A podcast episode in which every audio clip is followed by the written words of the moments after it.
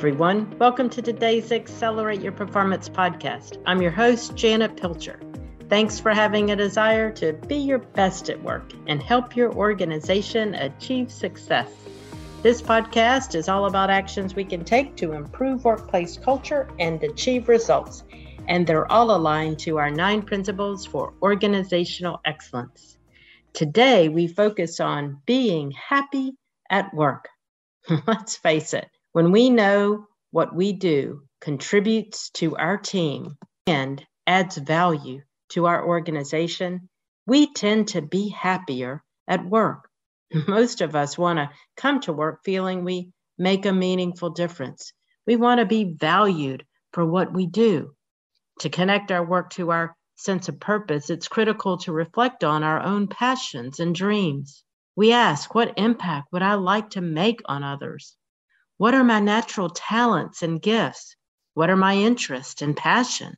Who inspires me? Hmm. Why do we come to work each day? For some, the answer comes easy to us. For others, it's much harder to pinpoint. We spend much of our life at work, so it's important to be happy there. When it comes to happiness, we're more likely to be happy if we're pursuing our passions or our purpose through our work. To help us assess how aligned our role is, is our professional purpose. It's it's asking ourselves what makes me happy at work? What gives me meaning at work? Do my talents and gifts contribute to the organizational values and results? And at what moments in life do I feel, gosh, this is what I have meant to be doing? Some of you may be saying, oh, yeah, that sounds nice, but there are circumstances that are making me really unhappy. But before we go there, let's reflect for a moment.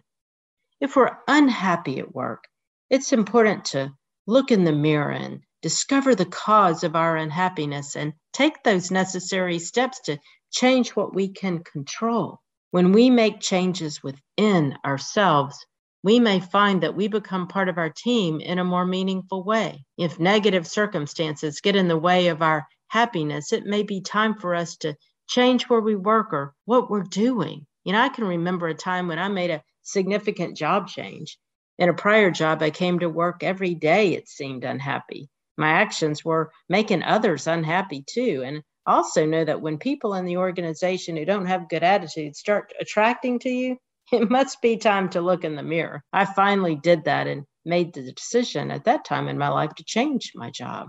And I also remember a time when I changed my role by proactively proposing a win win for the organization and me. The key here is taking control to manage our happiness.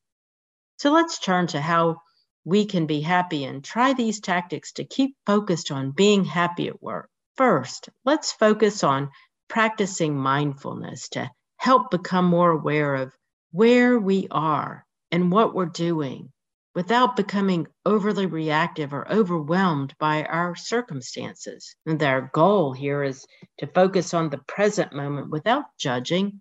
When judgmental thoughts arise, practice being aware of them and letting them pass, returning our mindset to the present moment. Second, let's focus on practicing gratitude by intentionally blocking time in a day to express our appreciation to others taking this action makes us happy and it helps others feel good about their work. Third, reframe our thinking by shifting a negative perception of a situation into a positive outlook. We talked about that last week. And consider the bigger picture, what someone else's point of view may be. One way to do this is to replace have to with get to. For example, change I have to go to this meeting to I get to go to this meeting so that I can engage with my team to achieve our goals. Fourth, focus on areas of strength to help build your confidence and engage in opportunities that challenge you. Become a solution finder rather than a problem identifier.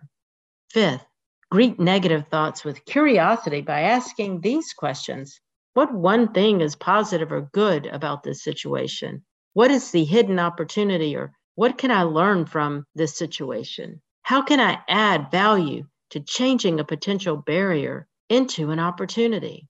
Then let's spend time with people and occurrences that reinforce being happy at work.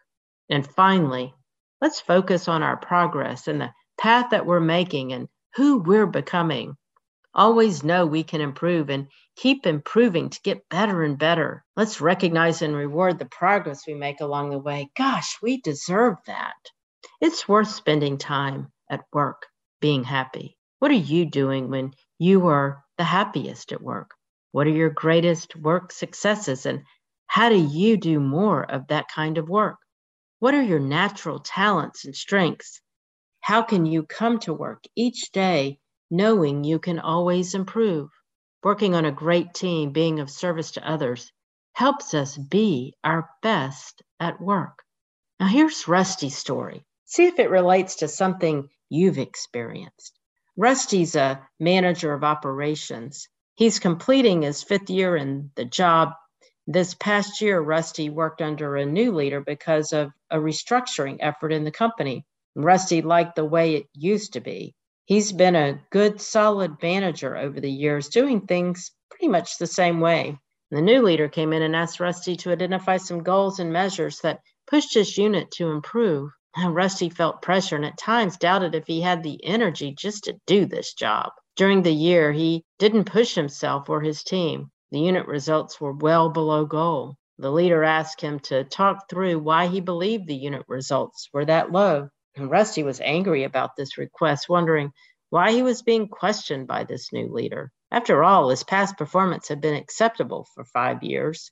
Rusty was talking with his friend over lunch, expecting to get empathy on his situation. But his friend said, Rusty, you're in control of your own happiness at work. You can choose to change your approach or, yeah, stay the same. And staying the same will get you the same results. And I don't think your leader is going to lower the expectations for your unit. And that evening, Rusty reflected on his friend's words.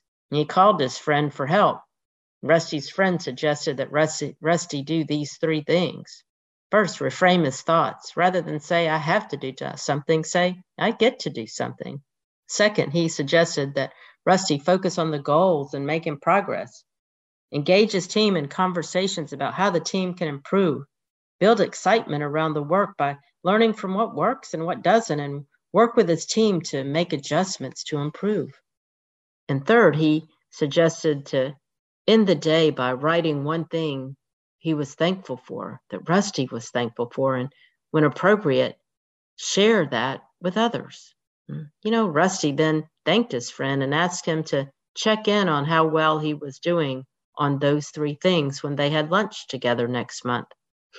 Rusty's friend said, Hey, I'll do better. I'll ask you what you're thankful for every time we talk on the phone. And Rusty said that he would do the same with his friend.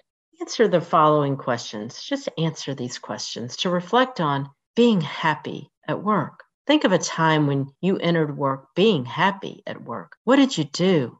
Why did that make you happy? Then think of a time when you felt unhappy at work. What occurred? How did that affect you and others, your coworkers, people you served, your customers? What could you have done to make that situation better? And how could you apply Rusty's story to change the negative outlook you described in question two to a, a positive one? You deserve to be happy at work. I hope that what I shared today gives you food for thought on how you can continue to be happy at work. If you're not happy at work, take some time for yourself, reflect, and determine what you can control and act on.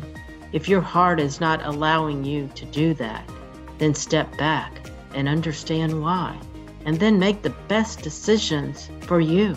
You are in control of your happiness. Thanks so much for tuning in to today's episode. I know your time is valuable and thank you for spending it with me today.